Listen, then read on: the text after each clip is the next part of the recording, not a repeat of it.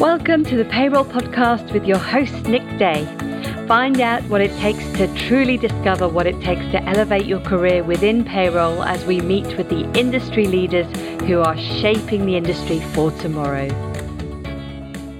Hello and welcome everyone to May's edition of Payroll Question Time. Today we're going to be talking about National Insurance July, what about directors, pensions wake up, home worker latest, employment law update, and a couple of hot topics for the Q&A as well. But let's jump in then to national insurance, uh, particularly because it relates to, uh, to July. Some of the changes for 6th of July 2022 to make sure attendees are fully ready and prepared. I'm going to start with you, Simon, again, if I may. Yeah, sure. So be aware that at the spring statement, the Chancellor changed national insurance primary threshold. So this only relates to the employee's contribution, and that's for payments due from the 6th of July onwards. So 5th of July, if you pay on the 5th of July, old rules, doesn't matter what the payment relates to. The 6th of July, new rules, doesn't matter when the payment relates to. We've had seen a number of inquiries of people actually voicing that they shouldn't have been paying the health and social care levy for their February and March overtime that was paid in April. I'm sorry, it's point of payment that dictates the national insurance rules, not when you did the work. So it is absolutely correct that it actually pays the 1.25% more. So they've had this concession which applies up to the 5th of, well, the new old rates, if I call it that, the rates that came in on the 6th of April, continue until the 5th of July. And then from the 6th of July, the primary threshold is increasing, which will reduce the NI liability for most people. For employers, there's no let off. You're still paying the higher amount regardless. But there's an element of uh, your software should all be being readied. With the NI change in July, does it take effect for any payday on or after the 6th of July? Our payroll provider is claiming it takes effect from tax week 16. We run a four weekly payroll, and our payday is the 1st of July. So it doesn't seem right to me. Well, uh, actually, the tax weeks that it starts with commences on the 6th of July. That is the start of that tax week. So it's interesting that the tax month and the tax week coincide. So if your pay date is the 1st of July, it's actually under the old rules. Now, the confusion sometimes comes with the cycle of activity.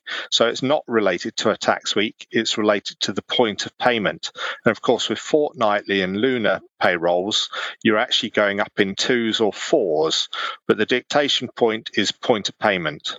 So I'd probably suggest that the uh, software is not interpreted it correctly, but they probably tried to make their lives easier. But no, 6th of July is the date. Fantastic. And you've got a we've got a point here about increasing the uh, primary threshold. Yes, that's right. So the primary threshold has increased to £242 a week. So primary threshold going up from 190 to 242. If you want to know for monthly what that is, it was £823 a month, and that's now rising to £1,048 a month. But for non-directors, I'll put that point, non-directors. Sure. If I can come to, to you, Lou, I know we've got a question here, are you up to date? I'm going to try and re, re-engineer the question and say, what do we need to do to make sure we're ready for this? What do we need to do to make sure we are up to date? And what are the kind of things you're doing with your clients to, to make sure that they're ready for this change? The first thing at the moment, what we're doing is we, as a payroll bureau, are working with our software provider to make sure that our software is going to be updated and we will have it tested in time for the July payrolls. The second thing we're doing is we're sending out a newsletter to all our clients. Obviously, we had communicated the social and well being levy to our clients. And believe it or not, we actually had some employees coming back to us to say that they didn't want to pay it and to have it removed from their payslip because they didn't agree to it. So there was actual emails about this that, that we dealt with. So I think what we are going to do with our clients is communicate clearly about the national insurance changes that are due in to July to help them communicate with their employees because I think it's important that that message gets out there. It's obviously a positive point. So in times of troubles that we're facing at the moment, a piece of good news can only be spread and shared with everybody. Excellent. And a quick question, really, for myself, uh, Simon. Um, why was this not done earlier? Would have made sense to, from, my perspective, probably uh, introduce this in line with the new tax year, no? Yes, exactly. You could say, why wasn't it announced earlier? Now I'll go into personal opinion here, and so don't hold me to anything professionally on it.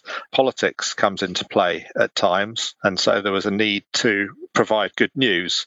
And uh, we've covered this a little bit before. There's an element of, so why didn't they apply it in April? My take on it is because you wouldn't have felt any benefit if it had been applied in April.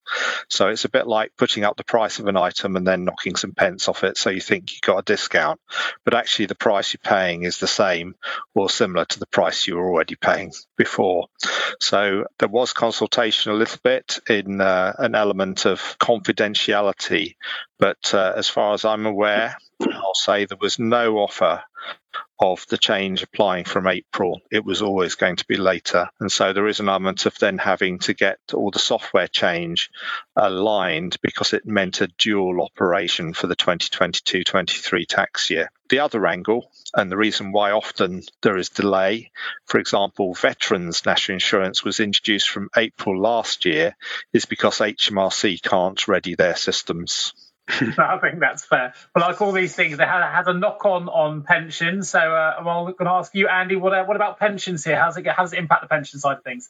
Well, most pension schemes would use the lower earnings limit if they're going to have a limit above which people start paying pensions. So this, as this is a primary threshold, it shouldn't have any bearing. I think the only slight possibility, which mm. this is not just about pensions, but also about any salary sacrifice setup, is if people are part time perhaps and they're paying above the primary threshold, so they're paying national insurance, and and they are actually therefore receiving repaying less national insurance because they've sacrificed some of their pay in exchange for a pension, employer pension contribution, and now the primary threshold is going up by quite a bit, sort of four hundred poundish per month. Then all of a sudden they may find that their pension they're not getting a national insurance relief on it anymore, so they start their net pay will be offset slightly. Although they get a big less national insurance to pay, they're also not get as much refund on their salary sacrifice bit. But otherwise, no impact, I would have thought, whatsoever on pensions. Good. I think that probably clears up. I know we've tackled this subject in, a, in, a, in our last uh, PQT as well. Of course, if you have any further questions about national insurance changes, put them in the uh, question box. We can ask them a little bit later on in the show. So, what about directors? This is something that I'm certainly keen to find out all about. It's probably impacts uh, my colleagues and myself as well. So, um, from a payroll perspective, what's different about directors, Simon? Okay, you're a director of a business, are you, Nick? Indeed. Oh, we doubled the tax on you. No. Yeah. Uh, the difference on directors, and this may come a little bit on the confusion of the, the other question in relation to when do the changes apply. Because in relation to directors, they have two limits that apply, and the director is on an annual threshold. So there is a primary threshold which applies annually. Uh, directors can operate national insurance on an alternate method, but in the March or the last payment period they ever have, if the directorship ends early, there's a requirement to then recalculate using the annual or prorated annual, depending on when they started, national insurance. So the rest of us, in effect, if uh, an employee got 12 months of pay in one lump after the 6th of July, they'd enjoy a primary threshold of £12,570. Most of us won't. Of course, we'll get three months on one and nine months on the other. With directors, no matter when they're appointed or when they leave, the primary threshold is based on 11,908. So it is different. At the moment, they'll all be dealing with £9,568 annual threshold until July. Software may do implement the new change a little earlier, but they don't have to.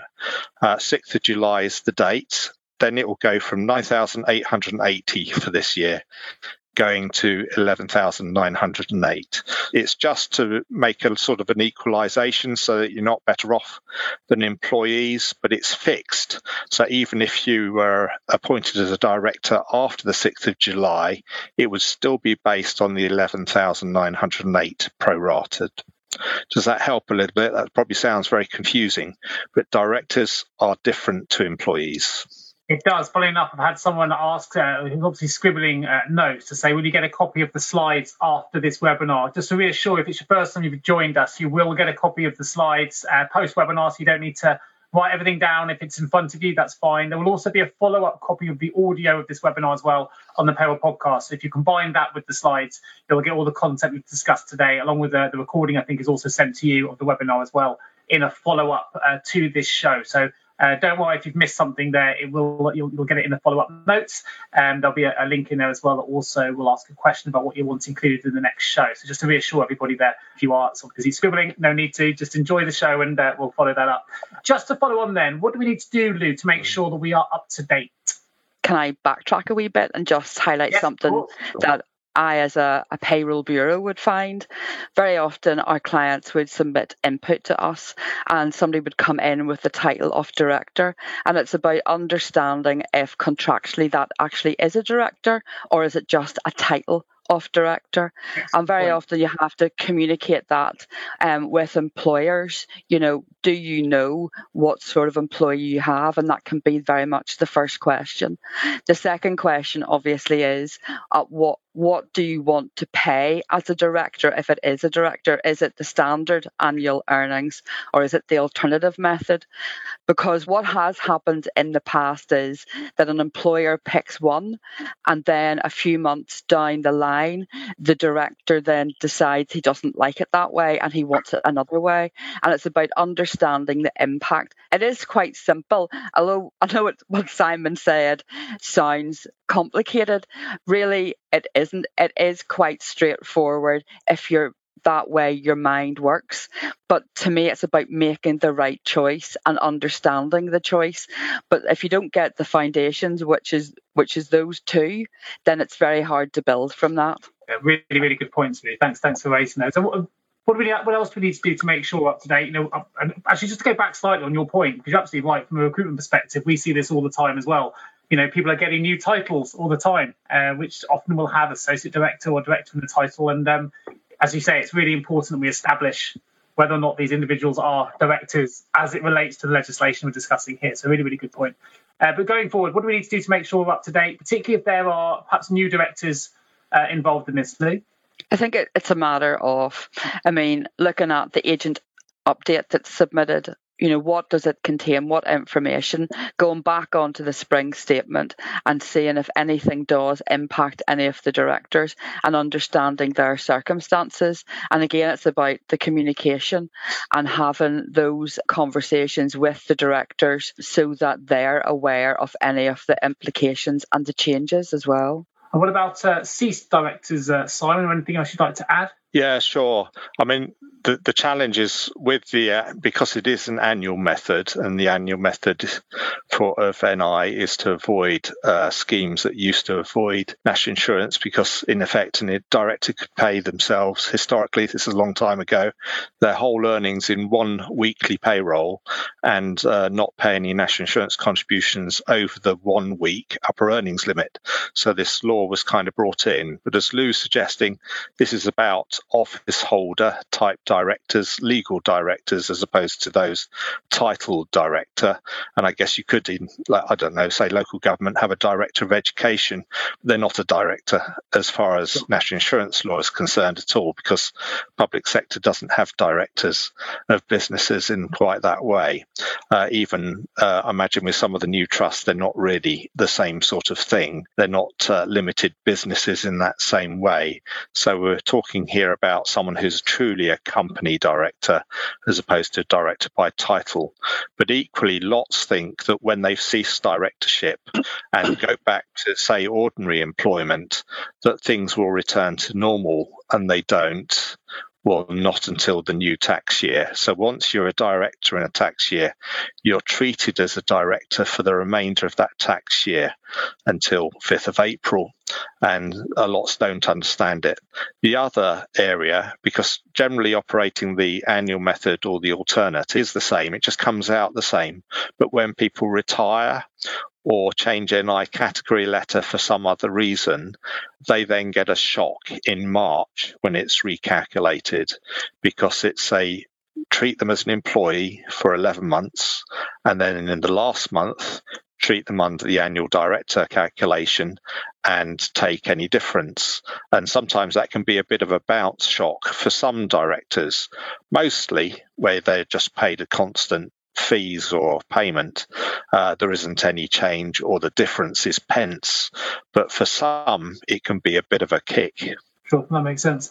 And then just just for clarity again, the, the point of payment information for people to take away from, a, from the webinar, just to make sure they're really clear for directors. Can you just run over that again for me, Simon? Yeah, sure. So the the new rules relate to payments from the 6th of April to the 5th of April next year. 2023. So that revised primary threshold will be for the full year.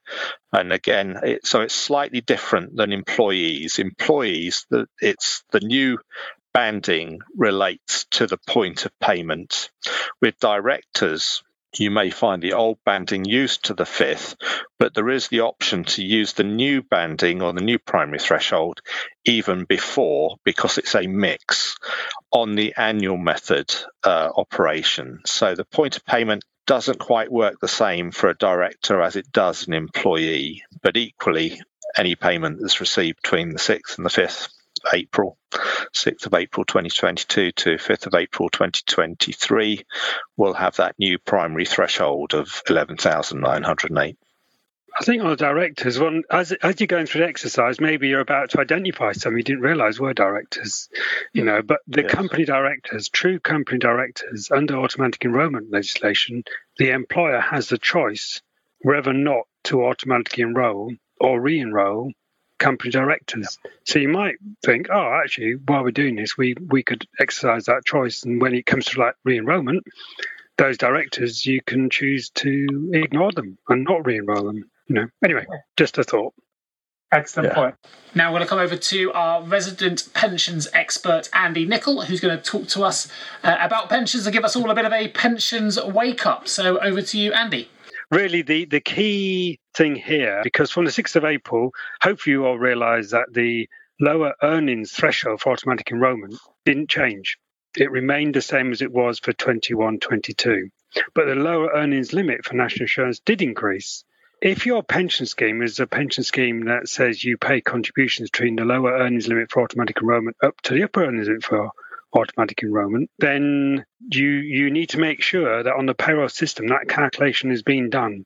That the system hasn't, or that you ha- you needed to have changed parameters, maybe whatever it is. Just make sure that you're not using the lower earnings limit as your lower threshold for national insurance is actually the AE lower earnings limit. Because if if you're using the national insurance lower earnings limit as your start point for pension contributions, I mean, it could be that's in the scheme rules, and it could be okay but if the contribution rates are the minimum, so like the 5% employee, 3% employer, then you're paying 8% of your earnings between the national insurance low earnings limit and the upper earnings limit, which at the moment, the upper earnings limit is the same for national insurance and AE, but it doesn't have to be, but it is at the moment. Then the amount that's being paid into the scheme is below the minimum required. That scheme is now non compliant and you need to look to change something. I mean, if the contribution rates are much higher, it's fine. But if you're just doing minimums, you've now got a scheme that's actually paying less than the minimum into the pension plan. And you need to have a very urgent chat with the pension provider to find out whether or not there is in the scheme rules it's the lower earnings limit for national insurance. Unlikely, possible. And it is just maybe a case of, oh, no, okay, we need to quickly change the parameters in the payroll system, put the AE lower earnings limit in place, recalculate April's contributions and any all the weeks, whatever, since beginning of the tax year, and and then make the adjustment in next available pay run to, to fix that. So that's that's key. So please feel free to put anything in the chat if you've got any queries about your scheme rules and about this. But that, that's the key point on the pensions wake up, really. Was it was it um, not massively well communicated? Is there a reason people may have missed this, particularly if we've got some future changes to be aware of, Andy? The, the main communication would have been through the payroll providers. Unfortunately, on a personal front, the communication of the lower earnings threshold being kept the same could have been communicated quicker to the payroll providers to again get that out to the users. But obviously, the payroll system would have had it built in. So if the payroll, so hopefully, even without you knowing it, because pay- how the payroll system is set up, it will calculate the correct contributions automatically because the system knows it uses those thresholds. So it's just a case of you, dear payroll user, go and check in your parameters in the payroll system, make sure if you've got one of these schemes that uses a lower threshold, that it is using the right lower threshold. It's confusing for people, Nick, and it was late. So the announcement by the DWP, or the pension minister, if you want to call it that, was the 6th of February. So it's quite a tight deadline. And so the thought process, because I guess you're in the middle of changing the national insurance changing everything else has been tight, but I think there is a confusion on terminology and timing. So the lower earnings threshold has been around since 2011. Uh, the value has sort of mirrored the lower earnings limit, which is different, but the timing doesn't. So the national insurance lower earnings limit is point of payment. The lower earnings threshold is start of pay reference period. Now, you can set the pay reference period to be the same as the start of the tax period, but it's not all. So, if I try and illustrate what that means, it means that a payment on the 1st of April, if the pay reference period starts on the 1st of April, would be the old year amounts. A payment from the 6th of April, well, a pay reference period that aligns with the tax period or is after would be on the new.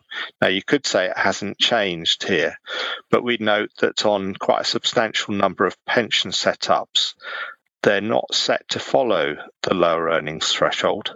They're set to follow the national insurance lower earnings limit automatically and so the setting says use the national insurance lower earnings limit. That has risen. So there'll now be potentially non qualifying schemes. They may be qualifying because it depends on contribution rate values, doesn't it, and overall. But there is an element of thinking what do the scheme rules say? So if the scheme rules say follow the national insurance lower earnings limit, uh, you could say being a bit obstinate or uh, obtuse about it, but actually it's never been that way for a qualifying scheme. It's always been the lower earnings threshold for pensions. It just happened that the values matched. But I'm thinking, Andy, in the future, this value could freeze again or even drop potentially. Yeah, that's what I was thinking. Yeah, I, I know, but oh, we can talk about now, can't we? Really, obviously, the intention yes. at some point is that the lower threshold will go to zero, um, sometime in the mid 2020s.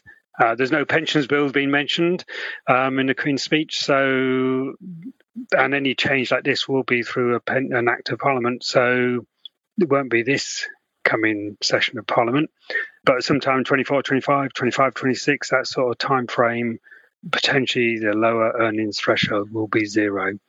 And what happens between now and then, as Simon rightly pointed out, is will the to stop it being a big change where all of a sudden employees and employers will start to pay much more because they start paying contributions on all the earnings from zero up to that lower threshold.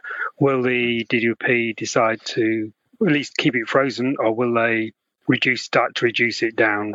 We will find out. A year by year decision is the DWP's uh, process. That's how it's been written into how they um, the legislative side of it. What's this PQT space? Well, we've had a few questions come in, so I'm going to run these. Yeah. One of them is uh, directed directly at you, Simon, as a, an advocate and representative of SD Worx. Uh, Simon, uh, would SD Worx have updated this for your clients already, uh, those on qualifying earning schemes? If they're following the lower earnings threshold, yes if they're following the national insurance lower earnings limit, it's the wrong value to follow. So it will have followed the national insurance. So there is an element of reviewing your parameters and ensuring they're correct. Now, the difference in contribution, so the potential underpayment, is 24 pence a week. So you're uh, talking uh, about a three pound difference. It's going to be 8% of if you're 5 to 3% the difference. 8% of the difference between the lower earnings threshold last year versus this year. Yes. The rules of contribution are set by the pension scheme, not by the law. Yeah. So the obligation here is for the scheme to follow the law. Yeah, not the other way around, if that makes sense. So I'll make that please. So if it, if your scheme needed to change, you needed to notify that change. The other aspect of thought is if you've been using the national insurance lower earnings limit for the past 10 years, it may be that the first payments in the new year have always been wrong because mm-hmm. the timing of the pay reference period and the application of national insurance is potentially different unless you're following the tax period basis for your PRP, which again is scheme choice. I've had a, another question or observation here from Mark that says if your scheme was set up with the payroll provider to use the LET and UET, you would expect the payroll provider to set at the correct rate, I would have thought, i.e., not change the LET as it is separate from the LEL. Exactly. Agree entirely. Good, good, good. And slightly off, off topic, but it kind of relates to the question we had when we were running the polls. I'm going to ask it here because I think it makes sense to do so. It says it has come up since we decided to do our annual salary review early due to rising living costs. I realised that companies interpret the Alabaster differently for employees that receive a salary increase whilst off on maternity. Some calculate the difference in the statutory pay that the employee would have received had they been on the increased salary up to that point, and if the employer provides maternity pay above minimum requirements, offset that statutory difference amount by the OSP already paid, brackets, in effect, not paying anything additional to the employee. Other companies recalculate yeah. both occupational and statutory pay up to that point, so the employee does see an additional amount. What is the correct or the preferred method? Well, there may be a bit of employment law question there, but uh, in relation to SMP only, if there is a pay rise at any point from the eight weeks before the 15th week qualifying point through to the end of the maternity leave, so the end of additional maternity leave, that pay rise applies to the SMP payment. I think lots of people get confusion about where the point of the rise is makes a difference. It doesn't. As long as it falls within that range, it applies to the lot. Now, occupational maternity pay is on different rule sets, so that's contractual position as opposed to statutory payment. So there's an element of whether that would be seen as uh, some element of maternity discrimination. But the Alabaster case wasn't about OMP, it was about SMP. And uh, it caused the law to be changed changed. So the, what was found is that the UK SMP payment was not in alignment with the European requirements. So the court judgment resulted in the government having to change the rules on SMP. I don't know, Rachel, if you feel comfortable commenting on the occupational side because that's purely contractual. Like you flagged, there's the, that potential for discrimination. I think in this case we'd have we'd have to look at the maternity policy in place to make a decision. I would be veering towards the second option. Don't know what your view is, Simon, that the increase would apply. Potentially so, yes. I think uh, that, that's where you say the personal opinion goes, yeah. uh, subject to the disclaimer at the yeah, beginning absolutely. of the presentation today. But the feeling is that the ruling related to payments during maternity so, what is this occupational payment? Yeah. Putting an aside there, uh, Nick, because the occupational maternity triggers the pension rights, even if they didn't receive statutory maternity pay, because uh, the pension rights under social security law relate to receiving any pay during maternity. I'd suggest, Andy, I don't know if you've got a comment there. Well, I was, I was just going to say simply, if if they've got a pay increase and it's at some point during that period, then you need to look to see what that does to the actual pay they would have had had they not been on maternity leave. And that's yes. the pay you're going to use to calculate pension contributions on for the employer um, managed salary sacrifice I have to bring the question right back round to the uh, the pension section somehow there, which is uh, very very cleverly done. Uh, more of an, observational question here. This could be down to something as simple as spam filters, or maybe a, a wider problem. So I'm going to ask it just in case you, all of you on the panel have found something similar.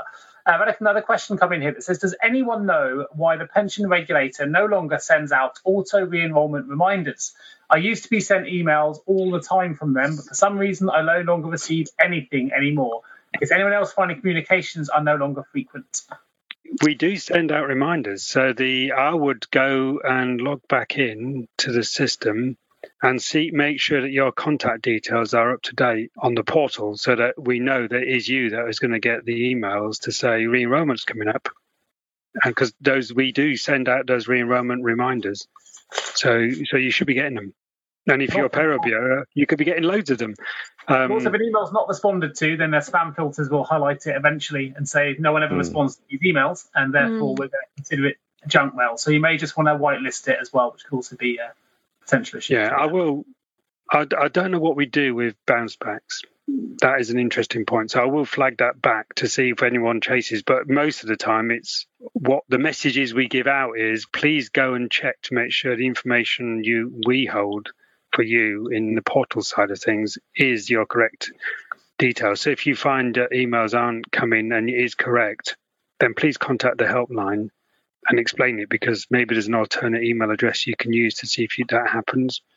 But yeah, that's not good. Well, we've had uh, Rachel waiting patiently in the wings. I'm going to come to Rachel for the next part of this uh, webinar. We're going to talk about the home worker latest, a bit of an update. And you may have seen, I know I certainly did, I think one of my colleagues even shared this on LinkedIn when we saw the headline news of a 20% pay cut being taken by employees who were wanted to work from home. But I wondered if I could take a, a legal view on this and start with Rachel. If you could just bring us up to speed on this uh, on this headline, there, just give us some context if you can. The headline was shared widely amongst the legal and HR press, and it was in relation to a London law firm, Stephenson Harwood. And at the beginning of May, they introduced a new hybrid working policy, and employees were given the right to work from home five full time, five days a week. And if they chose this option, they would have a 20% pay cut. However, most employees went for the hybrid option, which is similar to what we were talking about at the beginning of the webinar, whereby two days are spent at home, or a two, three, or a three, two, and they'd remain on the same salary. It's caused raised eyebrows. However, it is a new policy, and companies that, that are considering introducing policies like this really need to think about things carefully. You need to understand your workforce and you need to understand the reasons why they may need to work from home five days a week. For example, if you tried to introduce a policy whereby there was a pay cut and it was mothers with caring responsibilities, mothers or fathers with caring responsibilities, or people with disabilities, for example, then the policy is potentially indirect discrimination. My advice is it is going to be difficult now for organisations post pandemic for people to refuse any kind of flexible working request if there's evidence that during the pandemic they worked perfectly well from home and effectively. And it all links back to this new world of work, and everybody's thinking about staff retention. Everyone's thinking about the difficulties with labour shortages. So, this flexible hybrid approach, whatever you, you want to call it, it it's here now. And I mean, I, I, don't know what the panel's views are on sort of what messages we've seen from the government. I think we've probably all heard about the notices that Jacob Rees-Mogg posted on the doors at Whitehall, and um, I think Boris last week mentioned about people that work from home tend to just open the fridge, eat all the cheese, and take coffee breaks all the time. I don't think that is in line with what we're seeing in industry. We have to look at this holistically. We have to look at what is good for organisations, companies, but also well-being of staff, staff retention, all these things. And you know, this remote working now, it's here, isn't it, for people that have office-based mm. jobs. But 20% pay cut, it's risky. Consider your risks before you're going to bring in a blanket policy like that. I'll ask a question, uh, Rachel. There's something I've heard fed back to me within the payroll industry in particular, um, which is sector we recruit. We recruit in HR and payroll. There's been some differences here. I've had a couple of candidates and individuals say to me, you know, what is it? Are you allowed different contractual terms if you work in a different department? So, for example, there's another department in IT and they can all work from home because they're developers, they don't need to be in the office, but we have to be in on a three and two hybrid basis. Why are they allowed as a department and we're not? So it's not discriminatory. It's discriminatory based on the sector and the, your, your skill, if you like. Um, are they allowed to do that? Or yeah, yes, they can do that. It's not discrimination. It's not protected characteristic which sure. sector you work in, which which department you work in. But there's potential for discrimination. So you just have to look at why you're bringing in these contractual differences. That helps. It does. How, how are the rest of the panel finding this from a payroll perspective? Returning to work, work locations, onboarding equipment. I know there's been some tax hmm. advantages for people working from home. People can get some allowances and things. How's this really impacted on the on the payroll processing side of things? Has it added to your workload or, or taken away? Perhaps I'll start with you, Lou. You've been dealing with a lot of clients that must all work very differently in relation to how they are supporting their employees. We do. I mean, it, it varies from business to business. And I think whenever the rules changed in April 22, it's whether or not employers understood the impact. Something that we looked at over the last few years is understanding we would have employers who would pay the allowance, but it's getting the message across has somebody double claimed, you know, has an individual claimed as well as the employer actually paying making over and making that payment. And from april 22 then this is another message to go on to the newsletter that we'll be sending out over some of the changes in July is just going back over what the working from home allowance is and any impact or change that it would have and understanding your employees because the last thing that we want employers to have to face is that we're now heading into June frightening to say it but we are and that maybe they have made that payment which is only very small but it still has an impact in a time where financially people are saying we can't afford to have any more deductions from our pay or to lose any more from our net pay. Yeah. And how about yourself, Simon? Some of the clients you support and things on maybe expenses. I'll tell you what I'm interested to know. What about um, when you are expensing something through the process? Maybe you need a new desk or your new laptop or something like that. But we've seen the great resignation. We've seen lots of people changing employers. Employers just expense that, that equipment, that information, and the employee's gone. Are, are there some implications on the payroll side there that you've seen? Well, there's changes in taxation law. There were relaxations during the period of COVID for home working that have now uh, ended. So there is an element of looking at the position of what you can do and what you can't do and where the concessions are. So I think there are an element of employers beware and find out. But people will have equipment. So whose equipment is it? What happens if they keep it? There are all those sorts of aspects. So the notifications from HMRC in recent months have been about who's paid for it. Well, they haven't actually. They've been about who's bought it. So if an employer bought equipment and placed it in a person's home and they keep it, there is potential transfer of asset liability. If the individual bought it and reclaimed it, there were tax concessions for the reclaim, but the HMRC view will be that the uh, item belongs to the employee so there isn't a tax implication. And it sometimes just doesn't seem actually too equitable between the different arrangements. So it's mm. very strange. Plus, with the uh, working at home allowance, there's an element of if you had to work at home, you were instructed to work at home by the government, even if the employer didn't require you to work at home, the government did, uh, where you could and you could claim the £6 a week tax relief regardless for the past two years. And now you could say we're in this hybrid situation. The tax position has changed. So it's an element of who's choosing for you to work at home. So if the individual is choosing to work at home, uh, that £6 tax relief is not necessarily there. They have to be actually required to work at home. So there's just subtle differences that have applied since the 6th of April that we just need to be aware of. And therefore, that then runs into other things because as a home worker, if you have to go to an, um, a location to do some work, potentially that's business travel. But if you're not really a home worker, you're just choosing to work at home, is that business travel or is that just commuting? And so the taxation position all changes.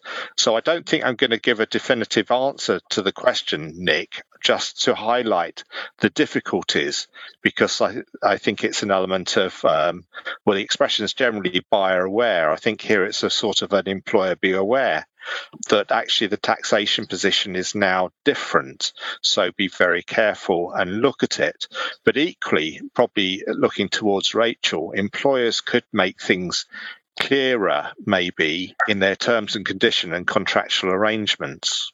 Yeah, and I think that's going back to the point early in the webinar about that you made, Nick, asking have there been contractual changes? I think they're probably to come. I think we're in a period of transition, working out what works for employers and employees, and then we're going to see a raft of changes, which will include home working contracts, uh, hybrid contracts, or working from the office contracts. Just one point I was going to pick up on, Simon, as well, is if you are home working, you'll have extra um, expenses. Well, extra expenses, but you'll have to pay your own business insurance as well, which is something that, that probably employers need to consider.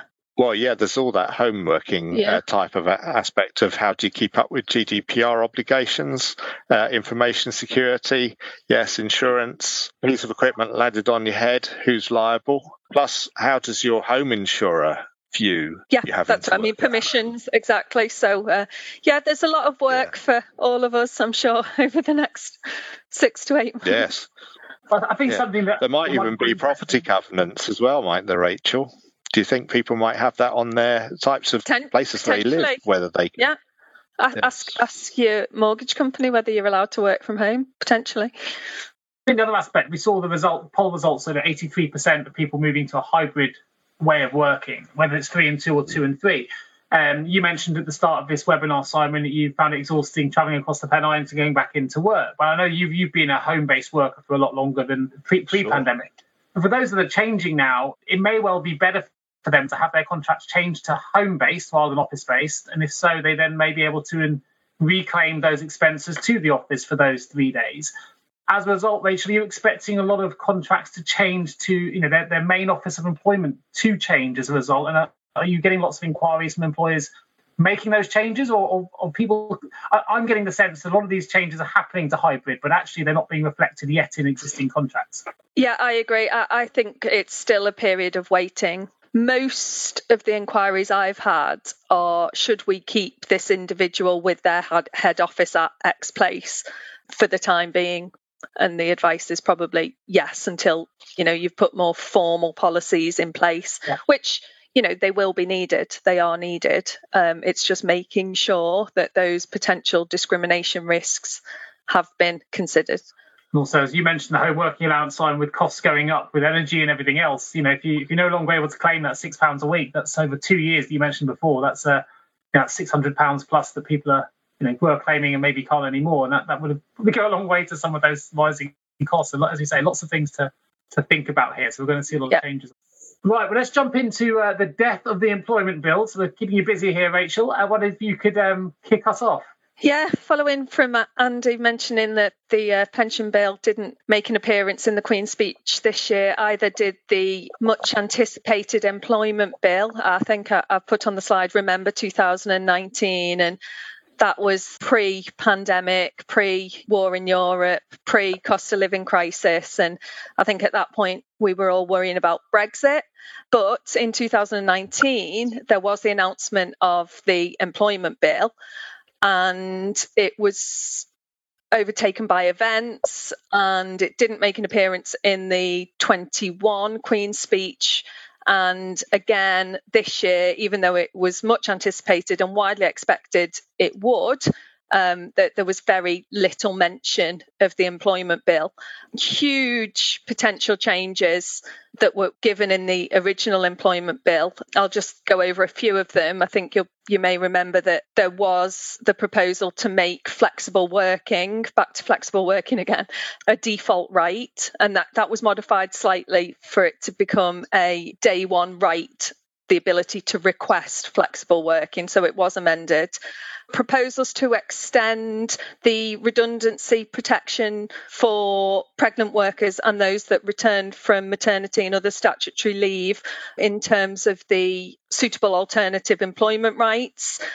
We didn't see that either. So, yeah, the proposal for leave for neonatal care. We were hoping that they would um, introduce a period of paid leave for parents that have had babies in uh, neonatal care. I think that was the proposal was 12 weeks.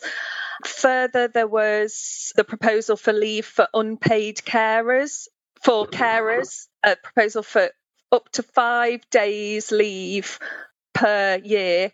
Again, no sign. The tips proposal. So, tips in the service industry to go to workers, tips in full. And then the right after 26 weeks to request a more predictable contract. So that was the zero hours issue. And also, there was a proposal for a single enforcement body, which was supposed to be an agency that enforced implementation of statutory sick pay, holiday pay, and the regulation of umbrella companies. All these things still not in. There were some other expected reforms in terms of sexual harassment and making further obligations on employers in terms of third party harassment. This was following the, the Me Too movement. Also, the banning of the use of NDAs in harassment, potential harassment cases. There has been one announcement, so it's the use of exclusivity clauses for low paid workers. So they've banned their use now, which will mean that low paid workers basically can now work for more than one employer. So the use of the exclusivity clauses for one employer has now gone, which is a positive change. In terms of have there been any new laws? An update following my first appearance at, at PQT, which was the day after the uh, P&O. Remember it well. The mass redundancy without consultation, 800 staff basically giving their marching orders without any notice. I think um, we heard a lot about that in the press at the time. So, following that, there has been the introduction of it's called the Harbours Seafarers Remuneration Bill.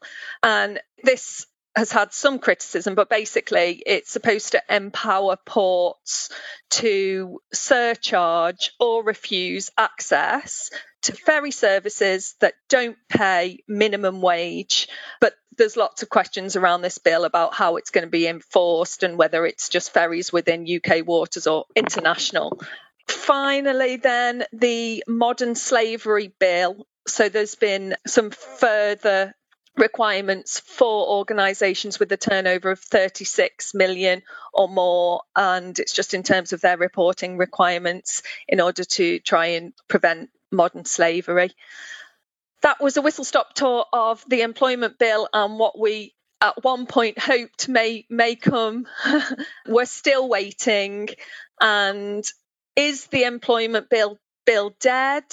I don't think so. It's still a waiting game. And only last week, um, Boris announced that there are plans to conduct a further review following the Taylor review, which was the basis for all those proposed changes, basically.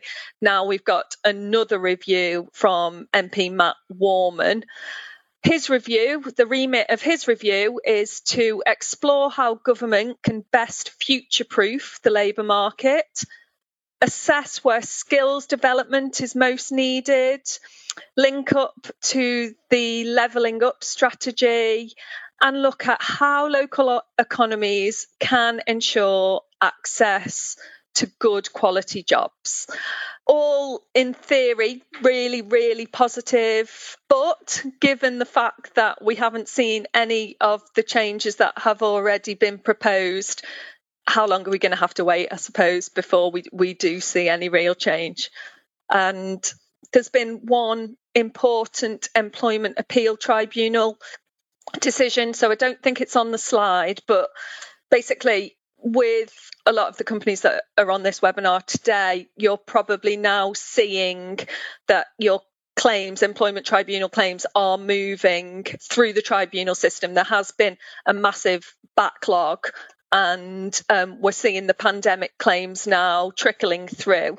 And this one was important. It was an individual who worked f- for a manufacturing organisation based in Leeds.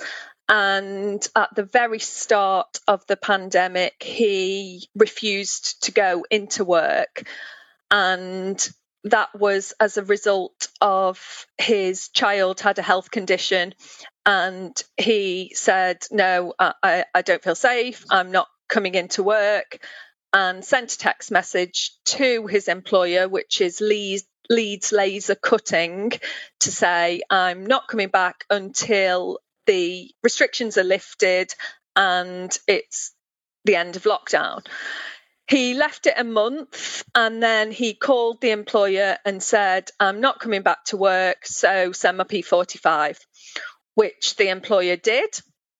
A few months later, he raised a claim for automatic unfair dismissal. And he said he didn't feel safe. He felt that there was a threat of danger. It was an automatically unfair dismissal. The tribunal judge didn't uphold his claim. The tribunal judge felt that it wasn't the workplace danger, it was just his fear of the pandemic. So the, the employer was not to blame. It was not an automatic unfair dismissal, which he didn't agree with. And he appealed the decision, and the Employment Appeal Tribunal judge has also agreed with the judge in the tribunal case. So it, it's one just to bear in mind, especially if you're facing the automatic unfair dismissal cases that we are now seeing quite a fair a few. The hospitality sector has been hit really, really hard, and particularly the employees that work within that sector. So those little changes, you know, could make a huge, huge difference to those individuals. Absolutely. Absolutely. Revisited. Right. Well, uh, if we have a real opportunity to go through some hot topics, and we've got a few to run through today, so we're going to jump into uh, to that. As you may have heard at the start of this webinar, if you're online at that point, uh, Simon Parsons will be attending the CIPD Festival of Work on the 15th and 16th of June. Uh, well, if any of you are attending and you want to sit down on the couch with Simon to ask him all of your uh, payroll questions or just chew the fat about payroll, then there is an opportunity there to do so. Uh, there will be a link sent through with these slides at the end of the show um, if you want to uh, join Simon for the Festival of Work. So do take a look at that. I think he's very excited about going along, and I think there's a few of you probably on this uh, webinar already in attendance. So uh, look out for that. Um, secondly, though, um, I wondered, just because Rachel's mentioned it as well, Simon, um, the Matt Warman Future of Work, um, I wondered if there were any updates that you wanted to bring in uh, that may be impacting from a, from a payroll perspective. From the Matt Warman, uh, well, yeah, yeah, the Prime Minister's announced the review. I think because TUC were quite quick in, and uh, and other parties quite quick in blaming the government for not going ahead with the employment bill changes this year, and there are other things around, so the holiday pay, uh, single enforcement body, etc. Now there is obviously an intention to go ahead. I was just thinking on the tips side, of course, that was Theresa May's policy, wasn't it? So um, maybe that's felt like an inherited law. Maybe I'll get told off for saying that but it would be good. I, I, think the Matt Warman, because the Matthew Taylor review is some years old, there's probably an element of revisit. Does anything need to be changed? Plus, that was pre EU exit, and now we're out of um, the EU, of uh, seeing what happens there. So, yes, let's see what happens. The other thing that uh, I noticed today, the agent update came out today uh, from HMRC, and there's one significant thing uh, tell HMRC about new employee. Just thought I'd add that in, is what they're saying is if you don't get P45 for the start day, don't use it. Uh, subsequently, which is a change from before. So they're saying if they complete a new starter checklist, don't use it, apart from the student loan answers, don't use it. So don't apply prior earnings and apply a tax code. Uh, wait for HMRC to tell you. So that's actually a bit of a change of a process that's news. But uh, again, out today, agent update issue 96 published this morning from Her Majesty's Revenue and Customs. News on the payroll question time today. You've heard it here first. There you go. And there was also an announcement earlier this week. I know where the Chancellor mentioned a new 25 million pound central government task force uh, that's going to where they're going to be enlisting an elite team of experts yes. to crack down on fraudsters who attempt to steal taxpayers' cash. Uh, which should be operational by the summer. Do you know anything more about that, Simon? You'd like to comment? Only a little bit, but yes, they're obviously uh, aware of the people operating schemes and scams to try and avoid payment of tax. So, assembling some brains together to go and fight it. That probably even extends to the element of what are they going to do looking at the past two years of data from employers uh, because there's still that threat of actually uh, you see inquiries don't you of people who are saying well for some reason my account shows i have had furlough when i've not received a penny. So who's got that money and uh, and thinking what's gone on even with some of those schemes. And uh, so they're still around. There's obviously the change to the agent sign in as well, so probably changing the subject a little bit. But the R87, have I got that number right? I'm doing that from memory, has changed for rebate uh, claimant agents. They have to do a full form completion, not doing a lot of this online stuff, uh, because I think the government is spotting businesses taking opportunity to earn lots of amounts of small money, but actually significant shares of money that actually belongs to individuals, to the taxpayers on operation of these schemes. And the other angle, I guess, is the continued consultation on tax advice market, which may affect payroll professionals. We may not consider ourselves tax advisors on the whole, but uh, trying to increase the policy or procedures coverage of payroll professionals to ensure we're not um, operating schemes that don't work. And I think on the whole, payroll professionals do do that. But there are some organizations out there that appear to be operating in a means to avoid paying tax. So you're finding employees are being swapped from processor to processor on a regular basis. They may actually be the same people, but the tax and national insurance isn't being paid over. And so that's a concern. It's amazing what uh, technology can do for the good, but equally can do for the bad. There's always an angel and a devil on everyone's shoulder. So, uh, last point here is the alabaster. I'm not quite sure what this relates to, uh, Simon or Lou. Um, there's obviously a hot topic discussion here. But I wonder if one of you could uh, yes. bring it to life. Well, we may have discussed this one a little bit earlier in the question, which in effect relates to the pay rise question. But again, because it's just frequently, we've talk, we talk about this probably on most of our PQTs, and I think it's often it's a principle that people can't believe is true but it is, and that's a pay rise at any point from the eight weeks before the qualifying week, which is four, 15 weeks before the baby's due, to the end of the 52 week maternity leave period. Any rise uh, requires the SMP to be revisited and recalculated. And the significance is the employer bulletin uh, from a couple of months ago, which uh, reiterated, probably for the first time officially, that a rise in national minimum wage rate may invoke the alabaster requirement. Now, if people don't know who alabaster was, that's Mrs. Alabaster went to the European courts because a pay rise occurred which she didn't receive because she was on maternity leave, and the European Court ruled that her maternity pay should reflect the increase even though the increase occurred after the payment was made, because the European law requires that to be reviewed.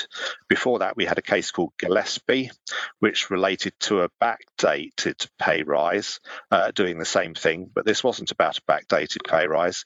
This was about a pay rise during that leave period. I don't know if Lou's got some comments there, but um, most payroll professionals want to spit when the word alabaster is mentioned. I've got a question actually, Lou. I'm going to come to in just a moment. While we're talking about cases, though, I know Rachel talked about the uh, the Leeds laser cutting case. For those that want to look into that more detail, it's the Rogers yes. v Leeds laser cutting. For those interested in having a look at that more, if you can Google that to find out. Uh, Lou, do have a question. Yes, came out earlier this week, I think, didn't it? Not probably yeah. the last question here, so you may have a slightly early earlier finish for all of those uh, that have been very kind to join us today on the webinar. Unless you've got more questions, do put them in the chat box. We've still got a few minutes. We can go through those question here is actually in relation to dealing with death in service. How do we get the right details for who to pay and the bank details, etc.? Is there an expression of wish? What if we haven't got one? Are the beneficiaries the same as the pension trustee? Do we pay annual bonuses um, if it was due the months after the death? Any guidance on how we deal with death in service payments would be appreciated if we're notified of somebody who's died in service, the first thing we do is put them to check whilst we go and get the details and information that's needed. We I had looked at this recently because a question had come in to one of our other teams about it, and there is some limited guidance on the government.uk website. So there is about who you actually make the payment to. Some of that um, information or some of that question you asked is it does go back to what an employee's contract is about the payment of bonuses But to me, in the past, how I've acted is it's gone to the representatives of the person that has died, and that is where it sits until we get the information on who we pass that check or who we can make that final payment over to. And there was a pensions piece in there, Andy. It says, uh, are the beneficiaries the same as the pension trustee? The pension side of things will be dealt with by the pension trustees. So the individual's put an expression of wish. So it could be more than one person will get pension benefits, and that will be dealt with independently. No, from I think from a payroll perspective, it's probate may need to be done. Who is going to get the money? You just need to hold on to it until you know who to pay. And also on that point, it's the trustees of the death in service scheme.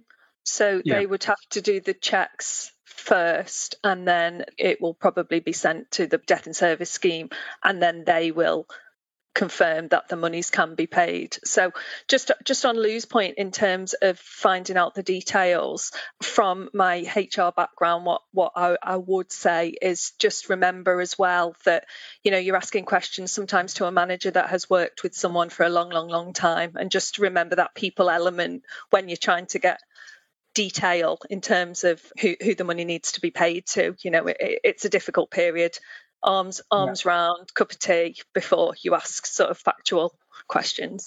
Yeah, there can be some urgency in these things, and so mm. um, there are some elements along the journey that can be considered. For example, there could be family uh, who now have no money, no access, etc. Absolutely. So yeah. you, you can have a format or a form that people sign as an interim with potential provision of repayment. It's just covering the employer. So there's an element of quite often if a payment is made to the family because they've got to be fed and pay the mortgage, because ultimately the money may belong to an estate that hasn't actually been defined or settled. There's been one occasion where the payroll team made the payment, but then the bank account was frozen, so it meant that that family didn't, didn't have any access to any money at that. So that's it's about um, to me at the the critical point is that we stop that payment till we establish you know where is the money going because it is so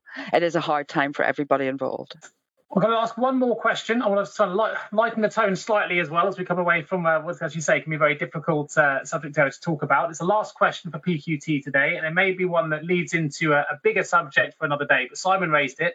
Uh, it's in relation to the updates on P45s. It says this Is anyone else aware of the P6 being sent regularly by HMRC, removing the month one but not providing cumulative figures? We have some ne- we have some nearly every month which are genuinely wrong, and we have to spend ages contacting the employee to contact HMRC, who then don't understand, and the employee get a refund that they are not due. How do I address this as an employer when the HMRC won't speak to me unless it is an individual and has given them their permission and they've given me my permission? Maybe one for next time, if not enough time to answer now. Thanks we could have a session which covers uh, the interactions with HMRC as a general principle, Nick, at a future right. time. But uh, but uh, I think I can recognise those sorts of things. Sometimes it's quite a black and white response. I, I imagine I don't know Lou's view, but uh, as a general principle, we'll act on the instruction of HMRC. However, these are individuals that work for us or our clients, aren't they? So they're impacted by this difficulty. However, we've got to be careful what we get involved with because, as you state, HMRC will not potentially talk with us because it's a taxpayer matter. But uh, it would be good to actually pin some of these down and have HMRC deal with them.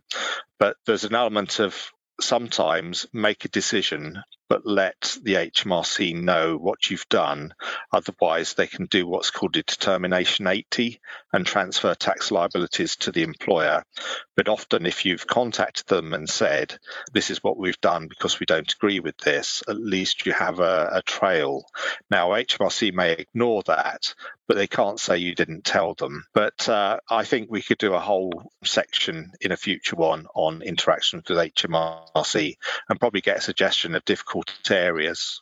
Perfect. Well, I think it's a really good time to finish. And of course, next month we have a new guest joining us on the panel, which is Samantha Johnson, who's Payroll Services Director at Dains Accountant. So we'll be welcoming you to the panel as well next week. Please do uh, answer the summaries as they come in. If there's anything you want us to cover in next month's episode, which will be on the 24th of June, registrations will be open soon at sdworx.co.uk forward slash PQT. Uh, so have a think about what you'd like us to cover in the next session. Uh, and we'll look forward to bringing you the next episode of PQT in a month's time. Just leaves me to say a huge thank you to Simon, Andy, Rachel, Lou, uh, as well for joining us on the expert panel. And we look forward to bringing you the next episode of PQT on the 24th of June. Thanks, everyone. Thank you. Thanks, Nick. Bye, everyone. Bye. Thank you so much for tuning into the Payroll Podcast with Nick Day of JGA Recruitment. If you need help with a current payroll vacancy, then please get in touch with Nick and his team. All contact details can be found in the episode notes. In the meantime, to make sure you never miss a future episode, please subscribe to the show through any of your favourite podcast channels. Till next time.